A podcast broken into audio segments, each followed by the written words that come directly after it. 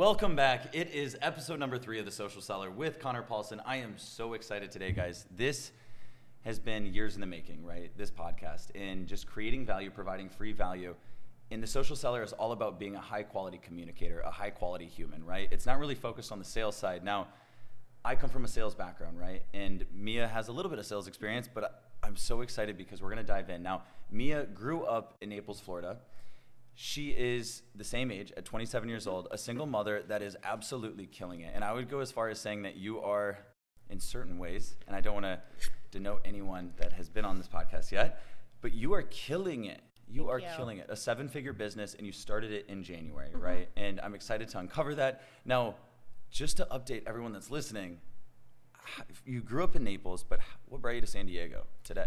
Uh, my brother was getting back from Afghanistan, and we, my family, needed a change, and so we moved out here. And then they're they're all back in Florida. Somehow, I am the only one that's left here. um, but when I got here, I ended up going to college here, and then just starting working and putting down roots, and that became my home. So it wasn't it was not the plan. I love it. I love it. And I'm so excited because we've known each other for a few months now. Today is the first time we've met in person officially because you live in Orange County. I'm in San Diego, so a couple mm-hmm. hours away. And I'm so grateful because not only were you excited and have you support you've supported the the last Of two course, episodes and given great feedback along with every other friend. Thank you for the feedback, the comments. We are making this for everyone, right? This isn't about us. This is about how do we help, how do we provide value, and I mm-hmm. love this. Now, Yeah, absolutely. the fact that you drove down just shows me your commitment. I am so excited to dive in because not only do you have a seven figure business, you are in a space that I don't really understand a whole lot of. You work with celebrity clients, you work with some of the coolest people, but when we have a conversation, whether Mm-hmm. it's on the phone or in person, you are so humble, down to earth, and that is the magic, right? And that's to me what a social seller is, right? Mm-hmm. Like, how do you provide value? You would not be having seven figure success as a female entrepreneur at 27 years old, Mm-hmm. Yeah. right? You are uncommon. I want to start unpacking how you got to where you're at, right? yeah, of course. And to give some more context, now I know you quit your job in January, mm-hmm. right? Yep. And you were making 140K a year. Mm-hmm. That's more than I take from our company. a lot more, right? And, and the Yeah. other partners that might be listening. Now, you're already taking in anywhere from 25 to 50K a month, mm-hmm. on track to do seven figures in your first year. And we've been in business seven years, and we're like just recently got to that point in the last couple Yeah. years, right? So, what's wild is that you've done it so quickly. And I think to some people, it's like, how'd she do it, right? And the other things I wanted to mention too, I know your daughter, Alaya, 18 months, so awesome. And I know Mm-hmm. Thank we've had. Zoom meetings together Yep. and she joins. Um, but I want to switch it off. Like, first question being, to me as a leader, I've known that you have to have someone to look up to, right? Yeah. And someone that almost sets the stage for you. Who was that individual? Whether you call it a role model, the person that set the tone, f- you know, for you at a young age. Who was that person? It was definitely my mom. It's still my mom. And then luckily, uh, every day I have some really great people around me that I look up to. You know, all the people in my life. I'm just, sometimes I sit back and I'm just so humbled by the fact that they believe in me and they love me that I just, I don't know. It's, it's amazing. But my mom has always been the person. It's, we had this saying when we were younger, it's just us. You know, like our family, like, and it doesn't matter what happens because we're gonna figure it out. And I've taken that and I'm hoping to implement that with my daughter, you know, and my family. And it's just a matter of having that person that when things really hit the fan, knowing it's okay. It's okay to stumble and mess up and trip over yourself. And it's okay because you don't always have to carry the weight of the world on your shoulders. And that was like the one foundational thing that my mom always instilled in me is like, it's okay to mess up. Yeah. And you don't ever have to be ashamed of anything because love is not conditional you know and that was that was like the most beautiful thing that she ever taught me is that no matter how badly i mess up or how lost i feel like i am like i always have arms to run into I love that. And, and especially for that to be your mother, right? yeah That's beautiful. Because I think a lot of people don't necessarily have a role model like that yeah that's also had success, maybe Yeah. in business, but then it also values family and a relationship so heavily, right? Absolutely. And I have an awesome relationship with my mom, right? Um, my parents divorced at Mm-hmm. Yeah. Mm-hmm. one, so like I, you know, I just grew up having two sides to the family and Yeah. like getting to celebrate four holiday parties every Hallelujah. year. Yeah. Mm-hmm. Hallelujah. Still love it, right? Now, I grew up with my dad, which is kind of uncommon, right? Mhm, yeah. There's- I, I don't really remember, but from what I hear, there was a custody battle. Usually, the Yeah. mother is going to win. Absolutely. um, custody of of a child. And some, you know, whatever happened, my dad did. So I grew up with my dad on a farm. It was just my dad and I. Yeah. And so what I love is that there's this contrast, right? Because he's a huge role model. So do you ha- so you have a good relationship with your dad as well then? I have a really good relationship, in my opinion, and I think my family would agree with, Yeah. with every family No, member. that's and it's something that though. I've actively gone out of my way Yeah. to improve, right? No, absolutely. Because growing up, I will be very transparent that my dad and I did not get along for a long time, right? Mm-hmm. You had My- mentioned that in our initial meeting is Yeah. that you really wanted him to be proud of you.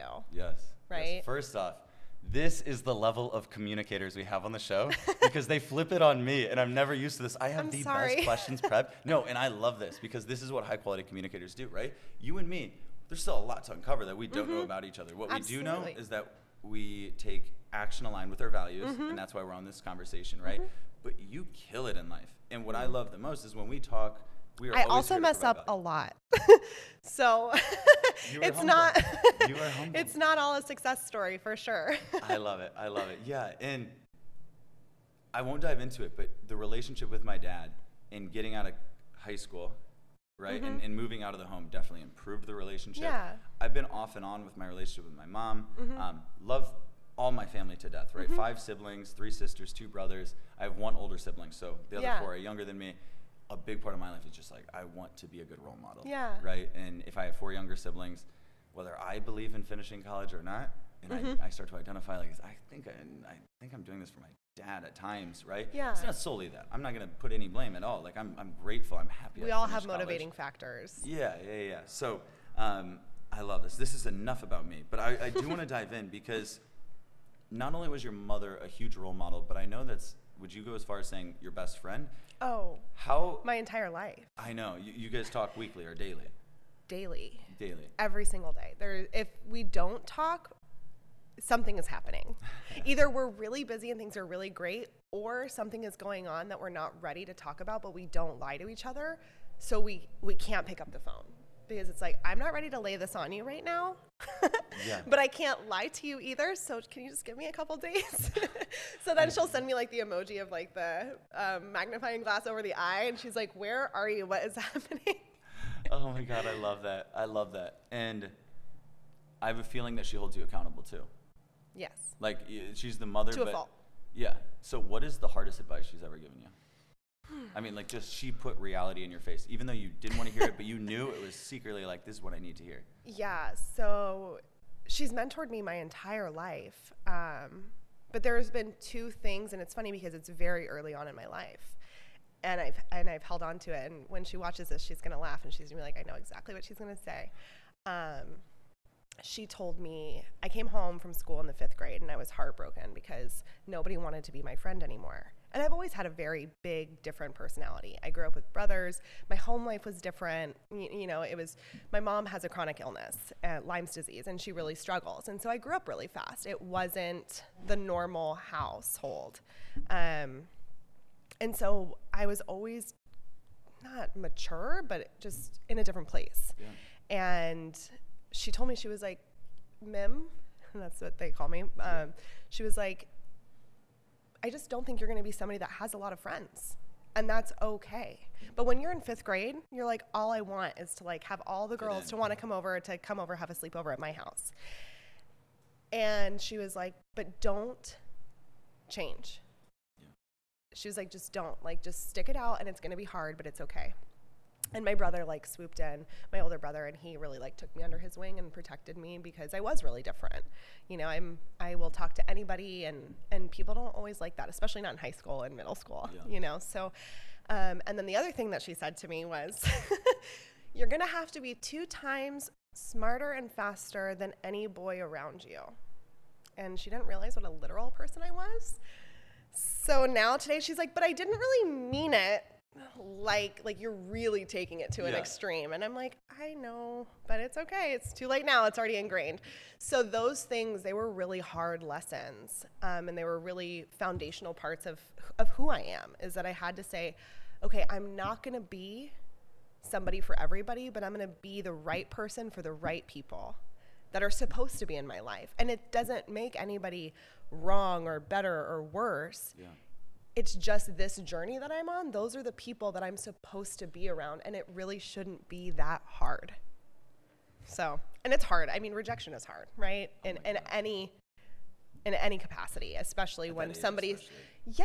yeah, even sense. today, it's like if I really want somebody to be my friend, or I, you know, and then they're just like, mm, like you don't get the right vibe from them back. You're like, is something wrong with me? And then it's just like remembering hearing my mom, like, Yeah. don't change though. Like you're special just the way you are, in the way that you're supposed to be special.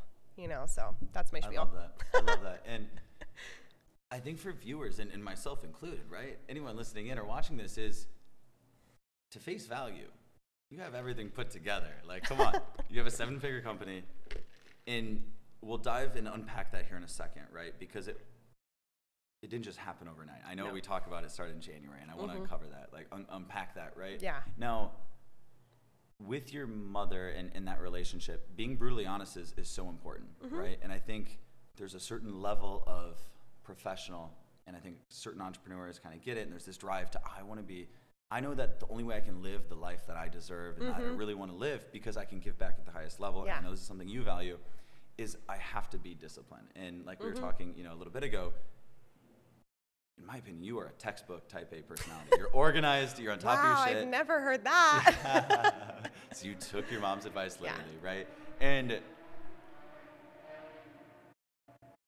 I just love the fact that I don't think you ever planned. Did you ever plan on actually owning a business, starting a company? Like you loved, you know, earning 140k a year, which most people will probably never earn in their life, right? Mm-hmm. Or mo- the majority. And to do that at what? You know, I'm going to say 25, 26. Yeah. And you're doing it. You are living a congruent life. And I guess just to, to dive in too, would you define yourself as self-made or made hmm. for? Probably neither. I would consider myself somebody that I definitely work really hard and I don't want to it things don't just happen and you have to go for it and you have to make the sacrifices for them, right? Yeah. And I know that though that's on me and I know it's the nights that I've stayed figuring out I've never done this before. How am I going to figure out this project? But somebody's counting on me, right? So that's on me. However, I would never have been able to do that if it wasn't for the people around me that cheer me on. And it's like I say, like the t- Teddy Roosevelt quote, right? Living in the arena. Like any time that I've put myself out there and I feel like, oh God, I just, I can't do this anymore. Like I'm tired. It's too much. I'm not smart enough. I'm not good enough. I have the people around me that are like, okay, it's time for us to pick you up off the floor and we're going to hold you up for a bit and we're going to remind you of who you are. And people stumble and they struggle and they don't always believe in themselves. And so I don't think that I'm self made or made for. I think I'm just a person that is all the pieces of the people that love me and believe in me and remind me when I when I need it the most. You know, and they motivate me. And then of course having my daughter, it's like the second I see Yeah. her, I'm like, all right, mommy can do this. You know, mommy's gonna figure it out. So it, it's it's just a combination of so many different things. I don't think there's one way to put it, at least in my in my own opinion. You're humble. Because I would completely define you as self-made, right? Mm. And I know you grew up in Naples, Mhm. and where I grew up in the world, in the middle of the country, right? If you're playing darts and you're playing on the U.S. map, you throw a dart and hit a bullseye, you're in Iowa. I'll I'll probably get it on the post that it's hanging on, so it's fine. I wouldn't hit Yeah. it anyways. Yeah, yeah. No, and, and I love that you say that because you're self made in the sense that you grew up and you had to work. Like you, nothing came easy. And I just Mm-hmm. No. hearing your story is like nothing came easy. But what I do love is that you are humble enough to say that, right? Mm-hmm. And you've had, you give the love and credit back to the people around you. And I Oh, think of that is course. the the standard in any quality leader. That's how they should Oh. communicate, right? It's not about I and me. In my opinion, a quality communicator, quality leader Mm-hmm. Yeah. is talking about we and us, right? So you're always giving love back regardless. And, and I love that. That is Yeah. definitely where you stand.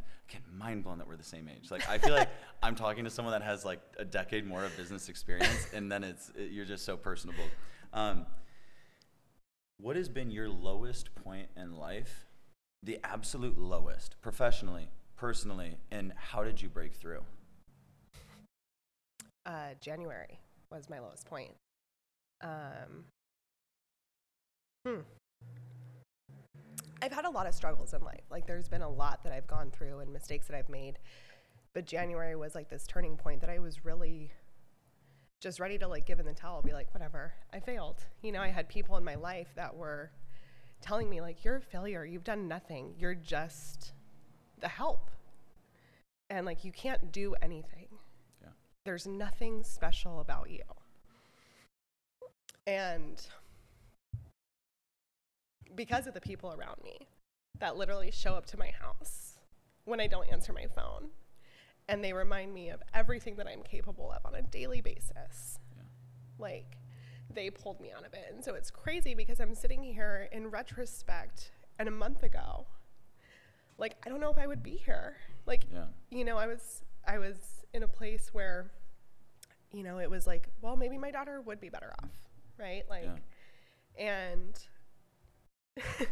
then to see that I just took the chance to like believe in myself and now I'm actually able to think of like am I really going to be in a place where I don't have to worry about like can I afford to send her to this school that I'm going to be able to make sure that she has in abundance anything that she needs and like she has resources to uplift her and take her to really flourish in life. It's it's one month. It's one day of a difference right? And that's why i say i'm not self-made. I'm made by the people around me because i just came out of the lowest point in my life.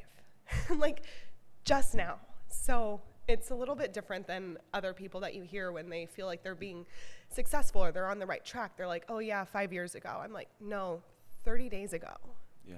you know so a little bit different but it's it's the truth i couldn't Yeah. come on here and lie to you No, and I know you won't. That's Yeah. why uh, anyone that's going to be on this podcast, I want to make sure that we're going to have a good conversation. Yeah.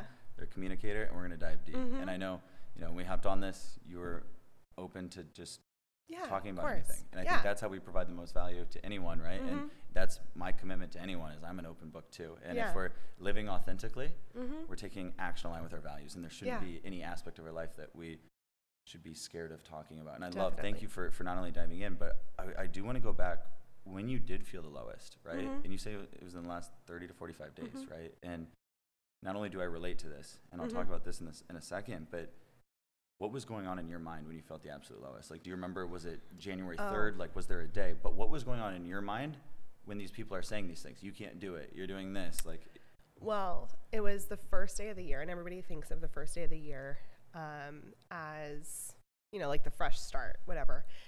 And I was hearing every single fear reiterated back in my face.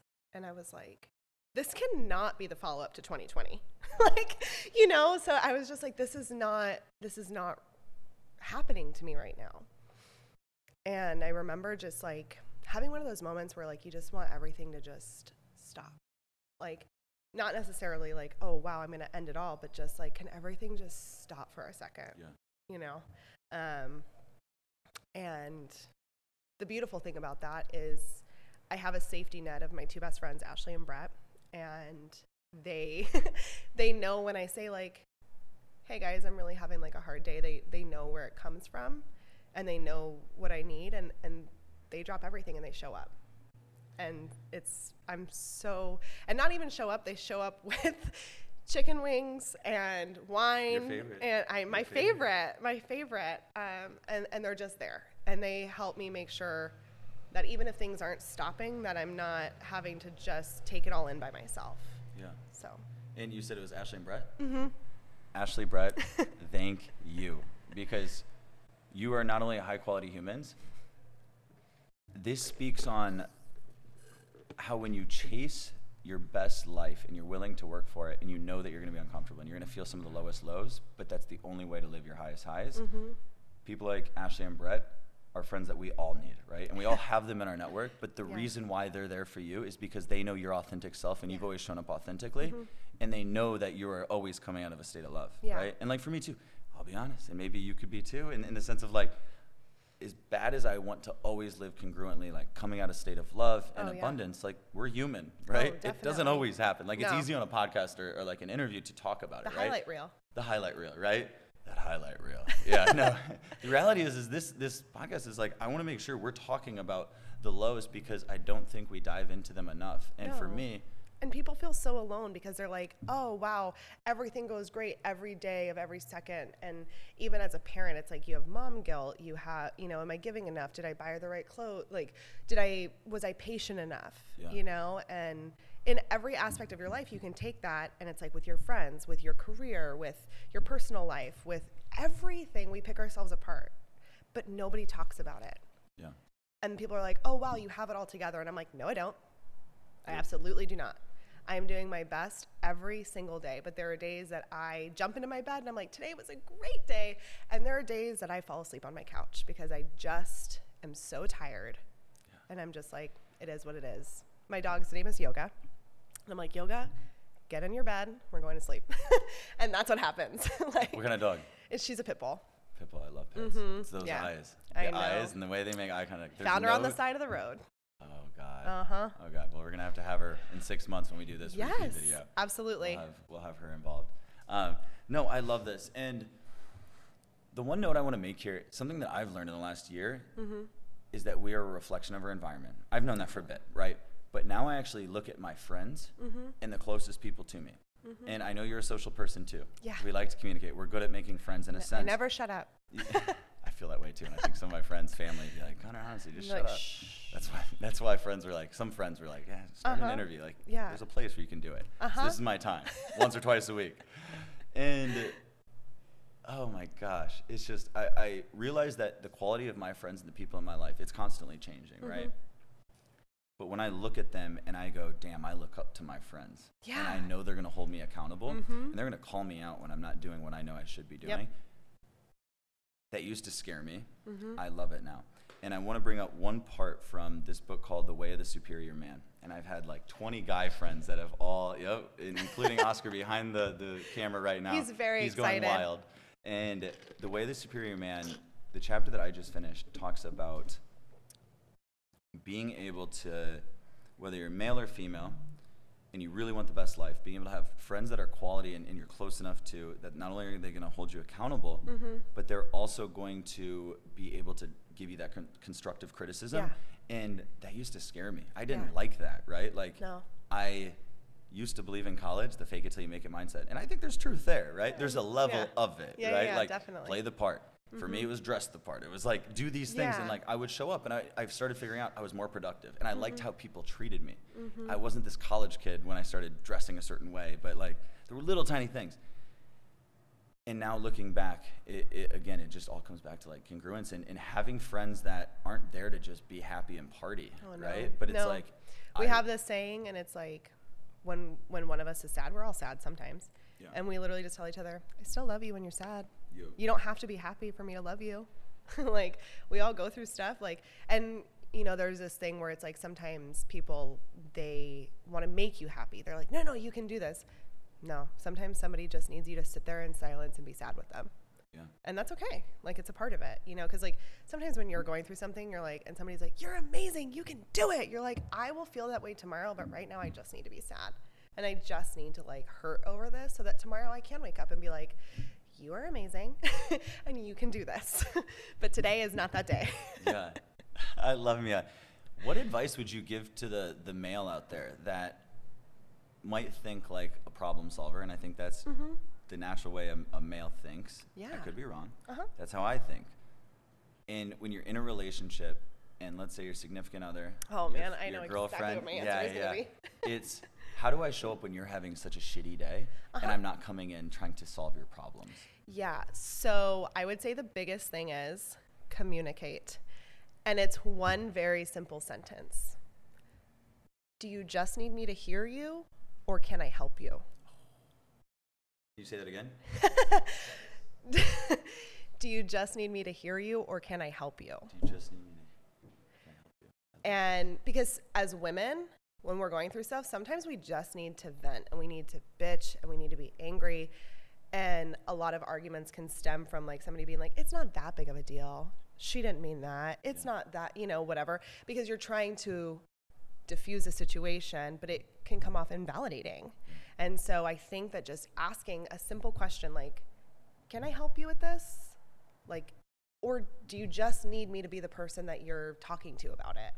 And that would go such a long way. I mean, that's what I do with Ashley, my best friend. You know, she's my business partner and my best friend. So sometimes I'm like, do you want me to give you my unsolicited advice or like, are you just getting it out? Yeah. and she'll tell me, she will definitely tell me, she's like, not your advice right now. do Yeah. not want your advice right now. I have a feeling your advice is probably similar to your, like your mother's, right? Where it's like it's gonna be the honest truth and yeah. sometimes venting. Oh, actually. exactly. Yeah. Where it's like you just You need, need to, to- like have that expression of emotion in a safe place without having another opinion because you already have your own opinions on the situation. So that's my advice to men.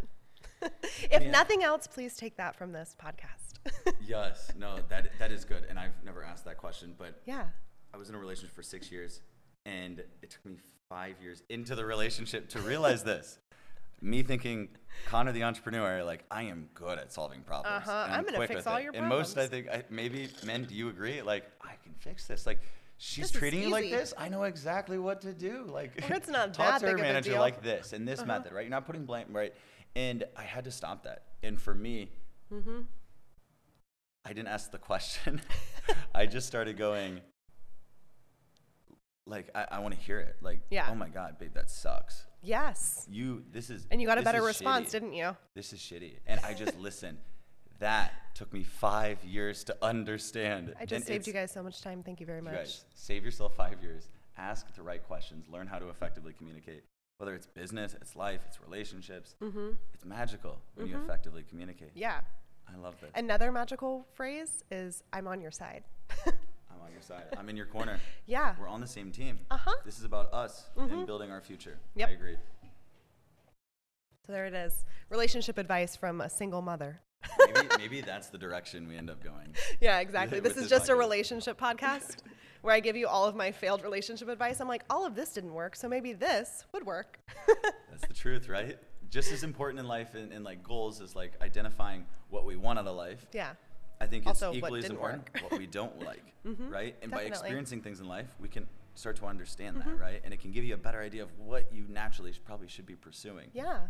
Um, Mia, I want to unpack because you have a wild story, I right? know. You have experienced things in 27 years that most people, I was even like 47 years old. No, I have a lifetime of experience. Yeah. Can you just, from a high level, kind of skim through some of those, just to give context? Because I want, whether it's the male, fellow male listening, or a female, that this was all in the making, right? And like Mhm. we talked about the last couple of weeks, feeling the lowest of lows, in my opinion, and maybe Mia would agree, if you can pull yourself out and you want to help people genuinely at the highest level possible, regardless Mhm. of what that looks like, naturally you start to become a quality human being. And I think adversity breeds a higher quality human. Mm-hmm.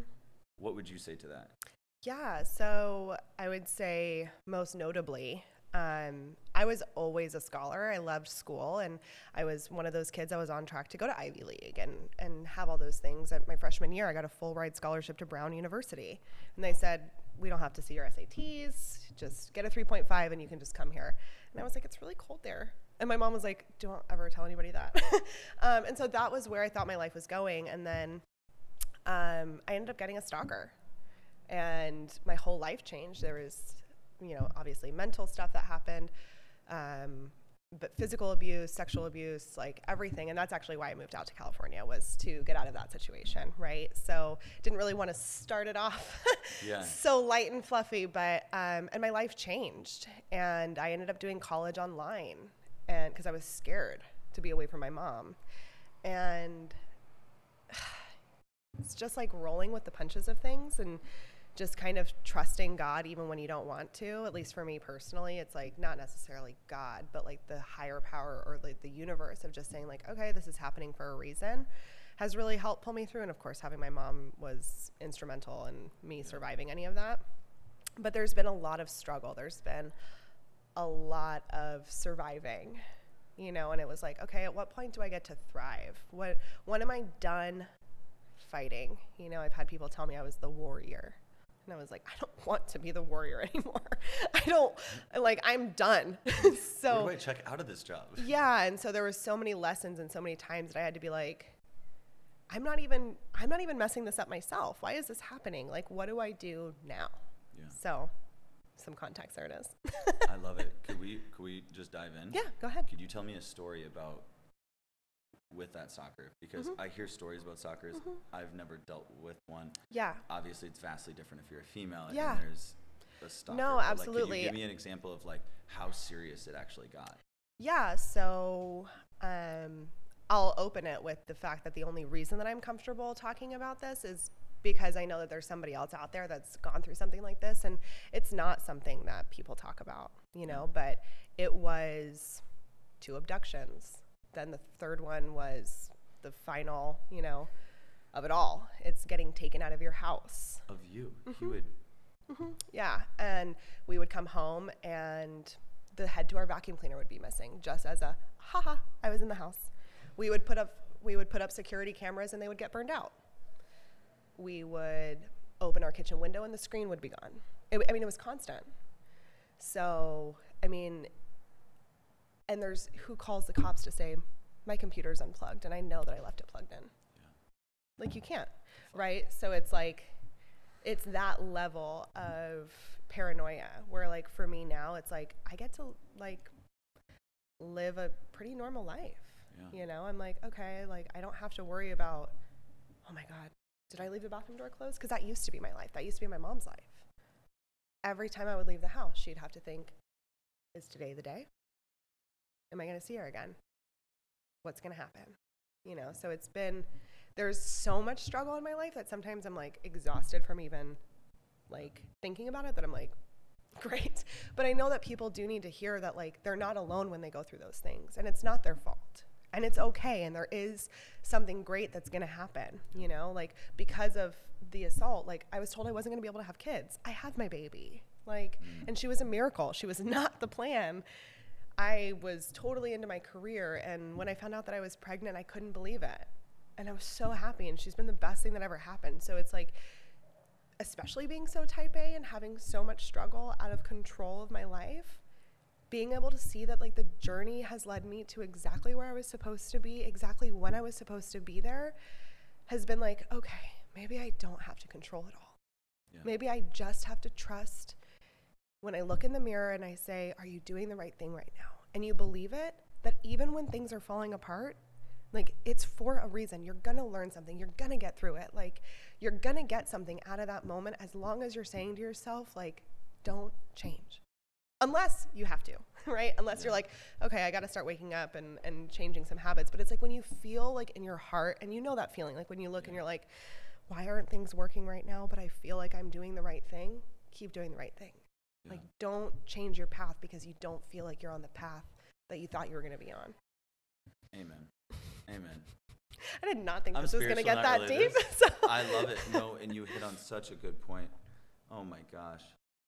There's there's multiple ways I want to take this. No, it's okay. First off, I just have an absolute curiosity, and anyone that knows me, like I'm just point blank with questions. Right? Mhm. Like I'm gonna ask, and I Yeah, ask go ahead. Just let's be fully transparent. I Mhm. know you, that's why you agreed hey, to do this. if not, I'll have you cut it out. Yeah, right?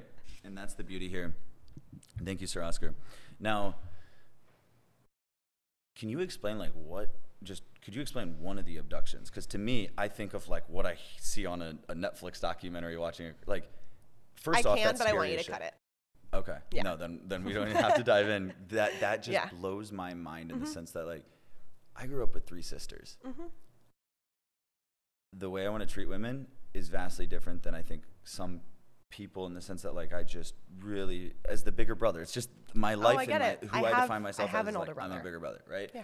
And it just fascinates me that there are people like that. And again, a quality leader doesn't look at that individual and say they're wrong. Mm-hmm. A quality leader would go, what in their environment put them in a place that, that they're acting like this? Because they're probably in a really low place too. Mhm. And and I I think to some people probably listening to this, that can sound pretty shitty of me to say, to like bring this up. And in no way am I backing the actions that were ever taken, right? Yeah, I get it. but just trying to see eye to eye and like obviously this person that's the only way i can reason with it right? I don't like open loops. In my mind i have to define Yeah, like how no, something works. Yeah and how did you get out of it? Like uh, you, My you mom. moved away. Okay. That's what I'm saying is, is like,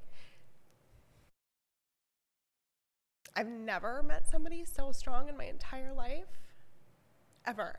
yeah Like, even before like all of like my stuff that happened, she's always been so strong. And it wasn't a question, like it was a testament to a mother's love. And I used to tell her all the time, I'm like, no, mom, I love you more. And then I became a mom and I was like, I don't love you more. There's literally no way. Um, but the reason I've gotten through everything, and that's why I say, like, my mom is the pillar of all of my success because she's carried me through every single time, all on her own. Wow. You know? And it's just until recent years she has a wonderful man in her life. I love you, Dad. Love you, Dad. What's your mother's name again? Maria. Maria, you are beautiful. you created this and you brought this beautiful person in the world that's helping so much more uh, people and having yeah these conversations. you know but now i have like two parents that love me and and carry me through stuff and, and jump in when i'm floundering and but you know to every question that you ask how did you get through it? How did you get through it? I just i just picture her name on my phone. You know there have been times that i was still out here that i was just going through it and she just got on a plane canceled her appointments that week and just got on a plane and just was like baby it's okay this is life and I'm here for you. I'm in your corner. yeah you know and yeah You're mine and I'm always going to be here for you. Well, yeah, my name Mia means mine. She named me Mia Summer because she found out I was going to be a girl in the summer and she always wanted a daughter. She's So. like overly possessive. No, that's full sarcasm. yeah, like, right. I'm she's like, no, I love well, this, this this podcast is going to take. no, I'm definitely the favorite though, for sure. But I put Yeah. in all the effort to be the favorite. It's not like I'm just like born the favorite. Favorite. I'm like, I work for it. I better be. My belief is probably the flip approach, right? my parents have to love me. I've always been out there. Like I always Mm. just did my own thing. I got in a lot of trouble K through 12. Yeah, we'll dive into that on another Yeah, episode. But I think I had an in school or out of school You're suspension probably being every like Mia. through 12. We're going to have a whole podcast about your crazy ass life. no, no, no. What I do love is is when just in, in the first few episodes that we've had, when the conversation turns, and I want to make sure it's it's about the guest because that's I mean just the fact that you drove here. I'm I've been looking forward to this for weeks. So No, it's great. Um, Elia, your 18 month year old daughter is your why. Mm-hmm. Oh, Most people don't know their why in life, and they don't. That's why they're not operating Yeah. at a level of like what they're capable of, Mm-hmm. and they haven't experienced a life that, in my opinion, can be even higher caliber. Yeah. Right when you're growing and you're going through uncomfortable shit, but you have Yep. a team around you and friends and quality people. Where I'm going with this Mm-hmm. is, why is Mia your why? Elia. uh, Elia. Oh my gosh. Oh my No, god. you're yeah, your name. Yeah. Why is Elia your why? And what is the life you're committed to giving her? Yeah, absolutely. Um,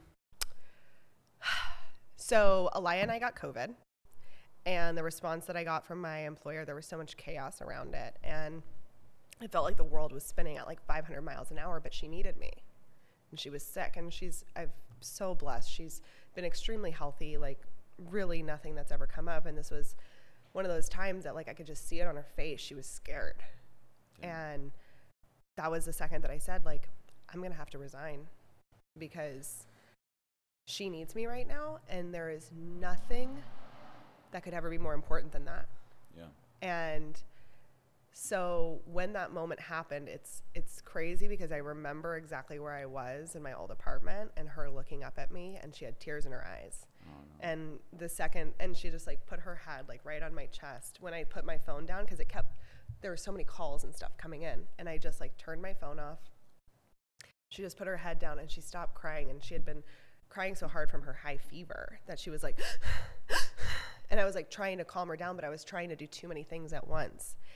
And the life that I want to provide her is presence. That she knows, like, I'm here and it's okay. And there is nothing more important to you than you, to, You to your parents. priority. Yeah. Above all. Yeah. Anything, You know, and both of us, both of her parents are like that. So it's, I, I want that for her. And I knew that where my career was going at that point, I wasn't going to always be able to do that. You know, I worked my first Mother's Day. That's the job. Yeah. You, you just work and, and you don't have somebody to switch off with. You are the person. And that's why I created my business the way that I created it. And I put myself out there because it gives flexibility not just to me or to my team, but it gives flexibility to the client as well. You know, so I built something that would work for everyone, but ultimately it's like, I want to be there when she wakes up. Yeah. Like, I want to be there when she goes to bed. I w- and I had an opportunity to do ex- uh, continued education, and it was an amazing program that I got um, invited to participate in. And when I saw what it would take, I wrote them my my letter, and I said, I just don't ever want to be too tired to read her one more bedtime book. And that's it. Yeah. Like that is, in summation, what my reason why is is that I I don't want to miss it. You're gonna make me tear up. Ah. I love it because getting to know you Yeah. over the last few months, I bring up your why because I know it is your why. Yeah. And just from our conversations, I've been fortunate to have Laya Yeah. join our Zoom meetings. I know and, that and the nanny was late. I she's like, she has it together. I mean, she She's a wakes up good early, she gets her morning coffee in, and she is on point. She's a boss. she is. I mean, a year and a half. It's crazy. When she's two, I think she's getting a promotion. No, for sure. Yeah. She definitely is. she she's keeps the already, business She's the only one that gets to boss me around. I love it. And what I love too is that you are a 27 year old single mother mm-hmm. with an 18 year old daughter named Elia, mm-hmm. right? And not only is she beautiful, but that you are so proud to show her off. oh, and she is your life. And Yeah. anyone that knows you knows that. And I think at times there's, I don't know how to even word this, right? There's, I see a lot of young parents that aren't like that, that mm-hmm. are almost like in, in that could be in a similar situation that might not want to show it off because in some way it makes them feel like did they do something wrong or like why am I not you know in a relationship with her? But you have a vastly different take. I do. And that's also what to me aligns with why you've had crazy success, Mm-hmm. right? And now I want to dive into your success because you not only come from you know what I, first off i want you to explain like Yeah. what you do again Yeah. and how you got into this because it wasn't overnight success it wasn't No. right and that's purposely why i brought up are you self-made or not right because i knew it was going to spark the conversation but like what did you do for those eight years prior that opened this door because you never wanted to open your like to start your own business No. right No. it was Alaya in the context and Yep. this is the only way i can give her the best life Yep. but then within 30 days to be on track to do seven figures in your first year of business, that is unreal guys that is unreal if I scale it right, there's a lot of work that goes into that, but it's amazing, and the opportunity is is beyond you know what I could even ever imagine. You know, you don't ever look at a business model and be like, "This is it." I think every person that tries to create a business, you're like, in that moment I I can, today this right? makes all the sense tomorrow Yeah. you're like oh there's some flaws in there Yeah, I'm but like, i'm gonna go with it Absolutely. So um, when I was going through college, like I said, my life took a huge turn that I never expected. So when I was in college, I started working as a housekeeper. And then I became a personal assistant. And then I was the housekeeper, the personal assistant, and the cook. I literally used to cook people's food for their dogs. Like, but it was. so can you give some quick context to like Yeah. I'm I'm, I'm not ever going to ask you to name drop celebrities no, or no, no, something, no, but the yeah. clientele you work with are like the They coolest people in the- the world that anyone would know, and we're not Yeah. going to talk about it. yeah. So when you're talking about cooking dog food, It was not for them. It was for people that lived in like Laguna Niguel, Yeah. and they were really great people. Um, but I took any job. Yeah. I was like, I'll wake up at six and I'll go clean, and then I can go to this other job afterwards. And then after I get done with that, I'll do this because I didn't. I was like, I just have to. You know, I had the mentality of, well, I'm going to go to college, I'm going to get my degree, and then I'm going to do something with my degree. So it was like, as long as I can make it through from point A to B, once you have a college degree, psh, you're set. They just open the doors. Yeah. Uh huh. And so that was my mindset. And then I started realizing I was like, shoot, I'm going to school to become a psychologist, and so is everybody else. Maybe I should get a business degree, you know? And, and that was like a pivoting point because I was like, everybody's doing this right now. And then when I started working in people's homes, I realized I've never even heard of this. Nobody's doing this. Like, there's a real market here. If nobody my age is doing this, that's different. And I might be able to bring something to it. And I was super hungry, and I still am.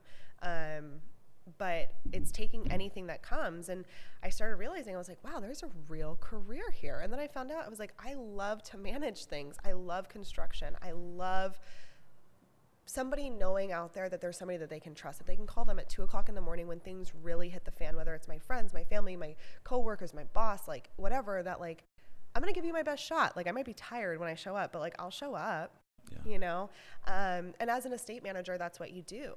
and I just worked my way up. So like in the levels of it, right? Like how I the timeline. It was housekeeper, personal assistant, house manager, family assistant, house manager, estate manager.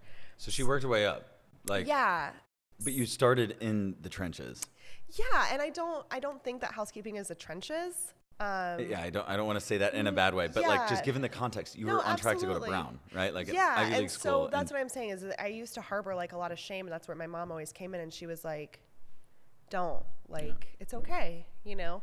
Um, and sometimes we can get too hard on ourselves to be like, "Well, this wasn't the path," and it's like, who who said that had to be the path? Yeah. You know, um, and so yeah, cleaning houses. I mean, it's not it's not a glamorous job, but I did it, and it kept my lights on, and it kept food on my table, and I'm really proud of it. And you know, people trusted me with like the most intimate parts of their homes because people clean their houses so people don't see how they really live. You know, and I think that that's like a very beautiful thing is that it's like I trust you to like take care of me. You're my home, my Yeah. private Uh-huh. quarters. Yeah. My this is you're seeing a side no one else sees, especially with the clientele. Yeah, and so yeah, I worked my way up, and and it's been missed holidays, it's been missed moments, it's Mia's working, or it, I mean that's how people knew me. I was always working. I would always. I never said no. Yeah. and I think that that's something that you have to do when you're dedicated to your career. At the same time, I know I'm the better version of myself when I have a team that I'm working with that I can go to them and be like, I know the client needs this, but I really need this. Is anybody else available? Yeah. and that's the beauty of having a team with you that it's that's why i'm not self-made it's not me it Yeah. is me with the conjunction of the people that are around to help carry the load Amen. Completely agree. Oh my gosh. When you're building something that's so much bigger than you as an individual or you as Mhm. the business partners and you see that take form pretty quickly, mm-hmm. you know it's not about you. And it's Yeah. it's not. And it hasn't been about me for years and years No, and years no, and no. years and years. And to have a rock star team around you, Mhm. I think the team can be your business partners and your Mhm. actual team, right? We have a Mhm. team of 55 people. That's wild. Seven years No, ago, it was two people. yeah so i've worked for people that have had 27 people in their homes and then my personal team that i have right now is like four or five of us and so that's our core team Yeah. and then i'll branch it out as memberships keep going and I will train other estate managers with my proprietary systems to help supporting more and more individuals as it comes because people really need the help. They need to stop worrying about their houses and their staff and like the HR that goes into that when you have people that work in your house. It's very different. It's Yeah. oh gosh, my personal assistant isn't getting along with my executive assistant. Now I'm intervening and then they lose hours of their day, right? So their quality of life, you know, dissipates. And then it's also my clients are also the people that are like I really don't want to have to worry about having my gutters clean. I just want it on the schedule and somebody that can just get it done, right? Mm-hmm. So it's not always the ultra elite. That is a huge part of my clientele, of course. Yeah. But my clientele is also the homeowner that has four kids. And every year the smoke detectors start beeping because the batteries weren't changed. Yeah. So we have different membership items to help the majority of people to better their yeah it's not just we are a luxury concierge service. We have the experience but we don't discriminate. This is for everyone Yeah. to make everybody's lives better so that you can and it's my tagline for my business is for the life you love to live. I love it. and that's really what I believe is like, let me take this off your plate so that you can focus that time on being present with your kids, with being present with your family, with being present where you want to be present, even if it's going on a vacation by yourself. Yeah. Like, it that is the business model. That's the goal. That's why I'm doing it, and I want to give that gift to other people, right? So like Yeah. that is, and then I have my clients, and it literally is just a luxury service, and we do everything. Can you can you unpack that? Because we can talk about estate management, Mhm. and I've only lived in San Diego, Southern California, for Yeah. you know like just over two years. That is a territory. Whenever you Mhm. say estate management, that like I can give a good idea of what it is, but for anyone that has no idea, this is the first time they've even Yeah. heard of this, and we've kind of mentioned like the clientele Mhm. from you know it really you can help anyone, and Oh, I know yeah. you've been able to help people at a very high level. Mhm. What does that actually look like? Like if you were at a networking event and we just met right now, Mia, Mhm. what would be your 30 second elevator pitch? Like, I'm, Ooh, I'm I've never done manager. this before. Let's do it so, right now. all right. So my 30 second elevator pitch would have to be, um, I everything that the normal person does for their house or has to think about, I take off your shoulders so that when you walk into your house, it is like walking into like that peaceful environment that is a hotel, right? It's like that's why people love to go on vacation. Everything's done, everything's perfect. I provide that ease without having the person involved in it. So the cars are maintained, the airplanes, the I manage the flight crews. I learn about Brian, thank you very much for teaching me all about airplane maintenance. Thank you, Brian.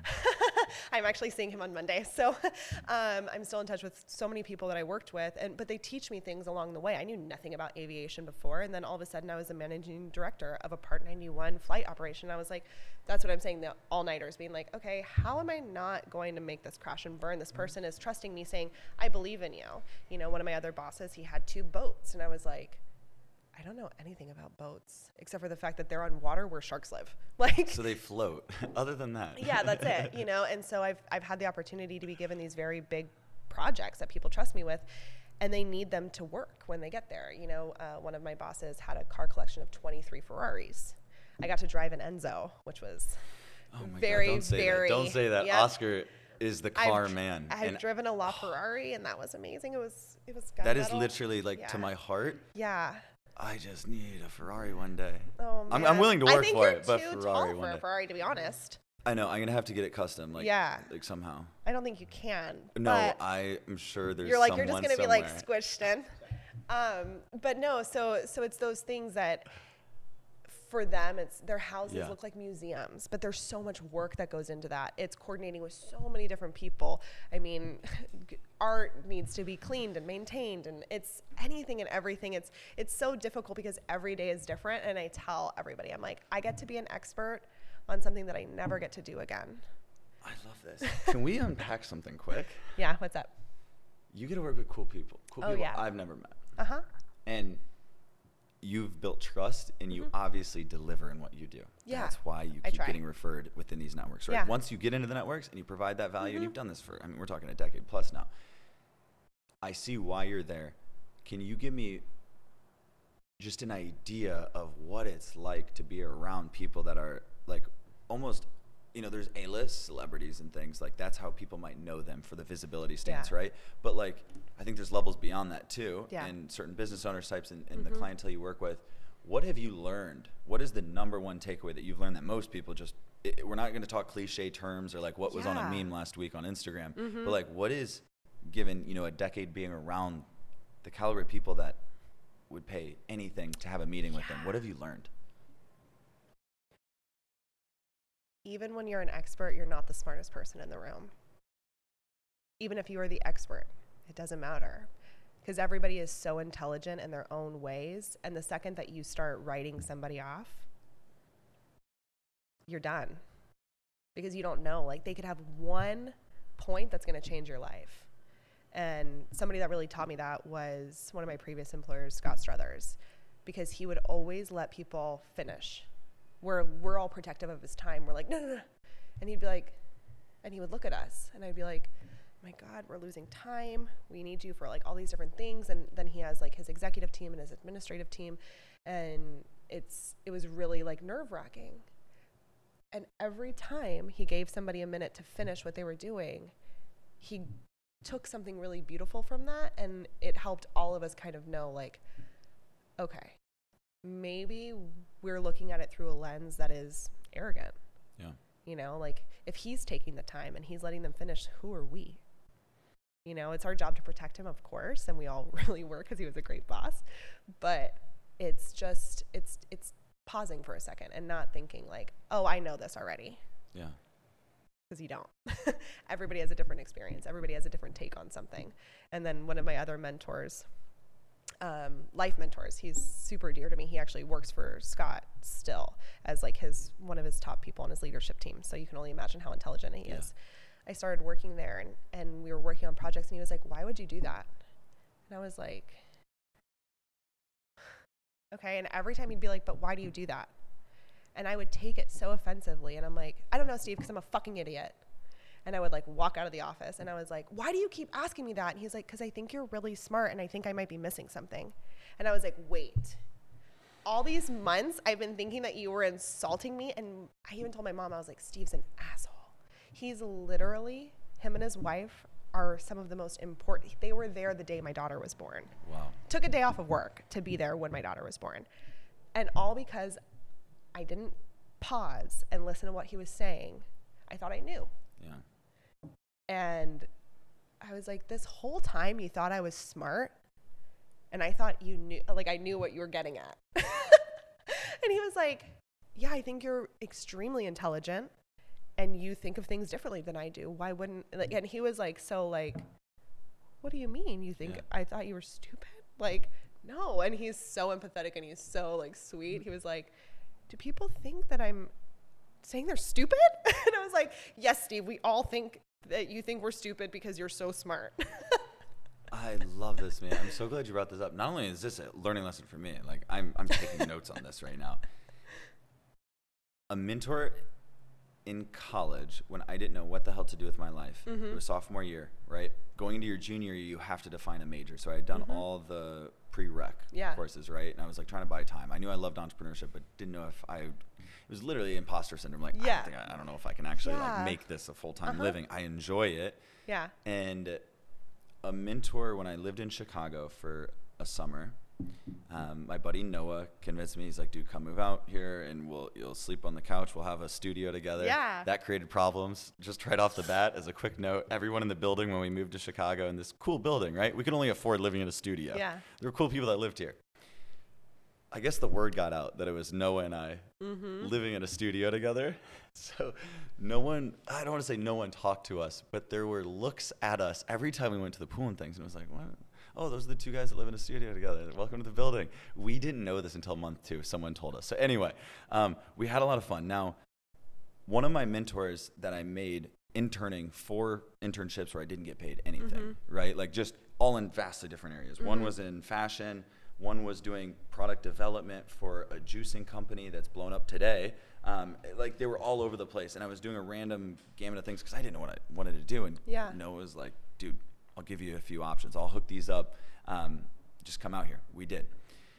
One of those jobs was in marketing. It was the one that I enjoyed the most. And the mentor that I got through this, his name's Carmen Rossi, and he's well known throughout Chicago. He owns a handful of um, restaurants, establishments. He's an attorney, and, and I think he comes from a family in law too. And he taught me one thing that's always stuck with me, and it's been foundational. And it's literally been one of the focal points on why we started a podcast.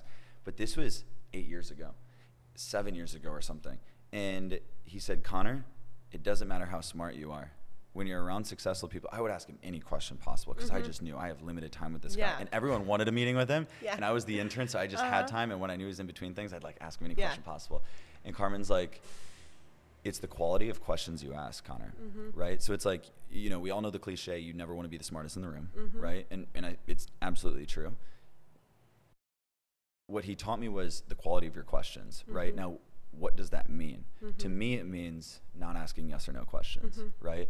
Now, I know as a communicator that I can position questions in a certain way Yeah. that I can probably help determine the outcome, right? So if mm-hmm. I'm checking out at a grocery store, any friend that knows me, like I go out of my way to make sure I can at least state Yep. something, bring this person up. So what's the question, right? I could go, "How's your day?" Right? Uh, but I, you won't hear me say that, right? Because you could respond, "Good, bad, okay, just got to work," right? What you will hear me say is, "What's been the highlight of your morning? That's what's been I the highlight of your afternoon?" everybody that's important to me in my life every time I talk to them, what's the best part of your day? Yeah. Like that is like my thing. Yes. yes. And I want to provide Stop some stealing value. my material. no, this is. I haven't told you this Wait, are yet, you Mia. older than me or am I older than you? My birthday is August 21st. Oh shit, you're young. older than me. So I am stealing I was gonna your say, material. listen up, Mia. the question that has changed my life, and I know a couple of friends that I've shared this with, use it, and it helps them out a ton. And I learned this from a really good friend that I look up to, Andrew Shao, and he learned it from one of his mentors. When you meet anyone, whether it's a networking event or I've just Mm-hmm. met you for the first time, Mia, right? We build quick rapport. We have, there's got to be a certain degree of like, I don't know, Chemistry I don't or want to say whatever. small talk, Yeah. but like there's a little bit of it. And that's usually a good question to Mm-hmm. like bring, like, what's been the highlight of your day that guides the conversation towards something positive. Right? Yeah. It doesn't really allow people to bring it to a negative place. Yeah. You and me don't have time for that, Oscar. We don't have time for negative conversations, right? No. Now, the question that I ask people is, you know, we just met, we have a little bit of rapport. Mia, how do you spend your time? Mm. Right? Now, why is this magical? right? It is playing on so many different things. And I don't want to get into like psychology because I think when you get too far into psychology, then it makes salespeople Yeah. look bad. But if you're doing it to influence a better life and a better outcome for the individual, I think there's definitely a place, Mm-hmm. If right? you care. Yeah. How do you spend your time, right? You're going to respond in likely two different ways, right? Mm-hmm. So it's an open ended question, so I can't get a yes or no. But what this is going to tell me is what you value, Mm-hmm. right? So I'm saying, how do you spend your time? I remember in college when I first started asking this question at networking events, it's like, you know, I'd get responses like, oh, I, you know, I, I own this company. I do this. I have a team of 300 people, right? Um, and then I would also get people once in a while that would go, I, you know, how do you spend your time? And they're like, on the weekends, it's time with the family on the mountains. Like, I just love mm-hmm. skiing with my family, mm-hmm. right? And what's beautiful is that it quickly can tell you what this individual values. But mm-hmm. here's the coolest part is that it makes the conversation super easy, right? Because now if I know what you value, all I do is ask a follow up question to it. And I'm getting you to conversate about something you enjoy, mm-hmm. where it's very likely you're probably going to open up. And my dad's always told me at a young age, right? Conor, the way you make people feel is how they're going to remember you. Yeah. Right? And if you're asking questions like this, like, you, right, you said mm-hmm. you ask your friends too. I'm telling you. The other point, and I know I mentioned this last week, is that every guest on this episode, there are, like, every week, there are so many parallels to what they said week one, you know, episode one, episode two. So if you haven't watched them, go back, watch these. You will see that good. happy, successful people, and I think happy is the number one metric, right? even when we're not happy all the time and i think that's something that i would put in is like we're not happy all the time and we're not always happy with where things are going and we struggle with the same stuff but i think it's like just remembering to believe in yourself that like we're all made for something greater than ourselves and just take a minute to like write it down. I mean i'm a big i'm a type a list writer pro con list checkbox girl. Like write it down. Write what's important to you. Write what matters to you. If it's money how can you make money? Yeah. if it doesn't have to be this like grandiose thing. If it's your kid okay what's your goal? What does your dream life with your kid look like? And build it backwards Reverse engineering. yeah It sounds complicated. It's really not. it's not it's like okay i want to be able to be present with with my daughter when she needs me what does it take to do that how can i do that how are people doing it differently and the questions came from the time that i literally called and i told brett and ashley that i was going to quit my job three hours later i had a business model and three hours after that i had my first client. So I know it sounds very fancy, but it's because of the people that I knew that I said, okay, I'm going to do this. And I, they know that I'm a workhorse. Yeah. They're like, okay, she's going to put out, like, it's fine if I put her out there that she's going to produce the type of experience that like is trustworthy, right? So people don't mind referring me to people they know because they've seen me for the last eight years. If somebody doesn't show up, call me. She'll come. She'll make it happen. She fixes any problem. Yeah, you know, but I don't give up. You know, And- so and it's The thing there, though, too, is like it took years, right, to get to that point. years. Your reputation can be ruined in a minute, right? Yep. But it takes your whole life to build. Yep. And you wouldn't be here if you didn't fully deliver. And I would go as far Yeah. as saying over deliver, right? Yeah, Like yeah, you're over that's what it is. delivering. It's always Every going the extra time. mile. My clients, they know that I know how to take care of their stuff, and I'll do it better. Like my mom said, better and faster than anybody else around me. Love that. and it's and it's stuck with me and i'm dedicated to that and that's why my clients know that they can trust me because when i look them in the eyes and i say i can do this and i can do it better Yeah. it's uh, one of my clients that i just he has an amazing home in laguna i said i know you don't know me but i know me and i know how hard i work and he was like he he's a phenomenal businessman and he said i don't have to know you don't ever undersell yourself and let people pay you what you're worth Yeah. because that is special and I can tell. And he hired me on the spot. And I was like, yes. Let's go. I like walked out and I was like, whew, okay.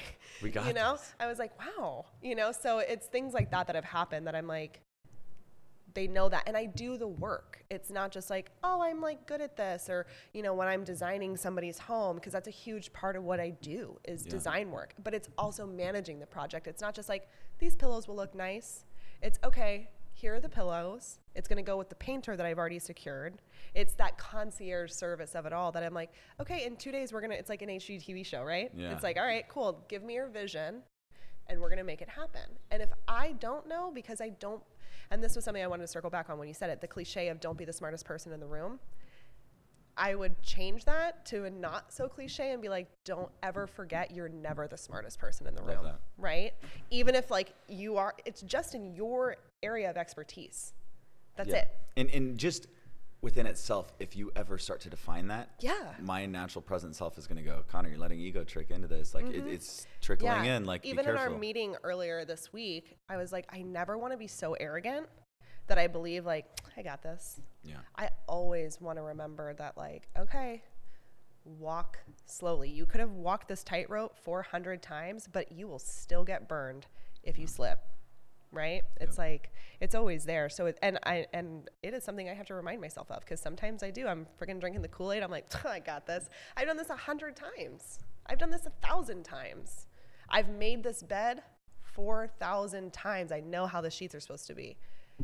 But when you do that, Perfect. what is that? Five percent camera battery. Oh gosh. So that's a good thing because that means we're going over an hour. We No. purposely don't Oh, time no, it. That's beautiful. Yeah. Um, so I do. So what is the name of your business? Luxury Life Managers. Luxury Life Managers. Mm-hmm. Now you explained what the pitch would be to anyone. You are literally keeping their life together. Like Mm-hmm. Yep. your home is the foundation of Yeah, your life, and like. Mm-hmm. having success and keeping it organized. I've found in my life, I keep my place organized and clean Yep. because. It's a reflection of how I show up in business. I know no one on my Zoom calls, you know, are ever going Mm-hmm. Yeah. to see my apartment, Uh-huh. but that's a reflection of me. And Yeah. I figured out that I'm a lot more efficient when I do it. So I see where there's people well beyond that have eight homes throughout the world, or you know, and, and two of them are in Southern California. Mm-hmm. Yeah. You can call you where not only is it taken care of, Mm-hmm.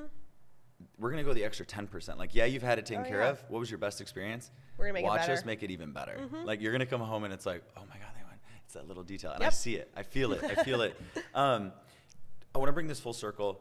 What's the best life advice you've had, Mm-hmm. and what would you recommend to someone, uh, whether it's a young entrepreneur, but I think especially like a female Yeah. that has the mindset that I think I might be able to start something, and I think I might have enough to do it, but it's scary as hell, and I think people are going to judge me. What would you say to that individual? This sounds very vague, but just you can do this. You've always been able to do this and you will do it. You just have to believe that you can do it. That would be like my biggest advice because I never thought I could do it. And I had people telling me I couldn't do it. And then the second that I just kind of gave up the wheel and I said, but I really think like deep down in my soul, in my bones, like I feel like I can do this. Yeah. And I kind of like walked into the arena and I was like, wait a second, I am doing this. And it's been like that ever since. So that would be my advice is is just believe in yourself. It is everything. Yeah. I know it's cliche to hear because we've It's all heard so- it, but it yeah. Mm-hmm. legitimately we have to. Like the way we believe in ourselves, my conversations that I have with myself physically, like I'm literally talking to myself aloud Mm-hmm. Yeah. throughout the day. I used to make fun of my dad because in the morning I'd hear him down in the basement showering and I'd be like, "Who the fuck's he talking to?" Like I'd laugh with Like my little brothers and sisters. Yeah. And now it's like I'm doing that, Yeah, right? And I'm talking myself through it because I have myself. I, I don't need to look for love or anything outside. I need to first find it inside. Yep. And when I do that, magically you attract awesome people in your life when you love yourself. Now, bring this full circle. Mm-hmm. How do people get in contact with you? And for anyone listening, you know, how, Yeah. how can they get in contact? and- and Absolutely. more So just reach out through our website, um, luxurylifemanagers.com, and we have a contact page. That's the biggest thing. I don't really advertise on social media. We've already been getting an influx of clients right now. So I'm starting to have to see okay, do I turn people away or do I already start scaling the business? And, and those are two very different conversations to have with yourself because you never want to turn away business, but you, I can't go into it too quickly. not gonna be able to you fully know? deliver. Yeah. Exactly. Like I, I won't compromise Yeah. my Don't- my don't quality, compromise you know. So, um, so yeah, just luxurylifemanagers.com. We respond within 24 hours. We're a concierge service, so if it's me or one of my team members, we will always get back to you. And even if it's just a question, it's not if you want to retain our services. If you have a question on something or you need guidance on something, that's at no cost. We are just here to help people and, and make your life better.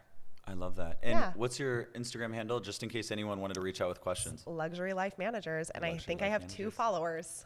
I love it. I love it. Hey, and from there you can probably find her personal, but you respond to both. I do, yeah. I love it. I love it. Thanks so much for No, coming on. thank you so much this for has been a having me. We have to do a repeat in six oh, months we because will. of the growth that your company's having. For sure. The growth that you're going through. And I think that's the beautiful you. part. Yeah. Now, thanks so much for tuning in again, guys. This is episode three. They are going to continue to spice up. I don't know what that means, and that's the beauty of these conversations is that you and your input. Thanks so much for the comments, the influx and comments that's coming in, and just the feedback. Right, this is about you. This is providing value. Mm-hmm. Mia, Oscar, the team that is bringing this together. None of this would be possible without these people, right? I'm doing the minuscule part that I'm coming in and able to conversate, right? But there is a lot of work that goes on behind the scenes. So if you could and you want to see more of this content, I would greatly appreciate, and I know the team would, if you subscribe to the Uptown Creation channel. We're putting out five to seven value based videos every single week. That's where you're going to see our podcast interviews every Tuesday at 9 a.m. Pacific Standard Time. That's 12 p.m. Eastern Standard Time and that is where they're going to drop right now we are here to provide value and throughout the week you probably won't see on my socials or other people's socials that we're dropping this value-based content but it is there for you we will see you next week make sure you tune in tuesday at 9 a.m pacific standard time we'll have this next episode live we'll see you on the inside Bye. you killed it There we go.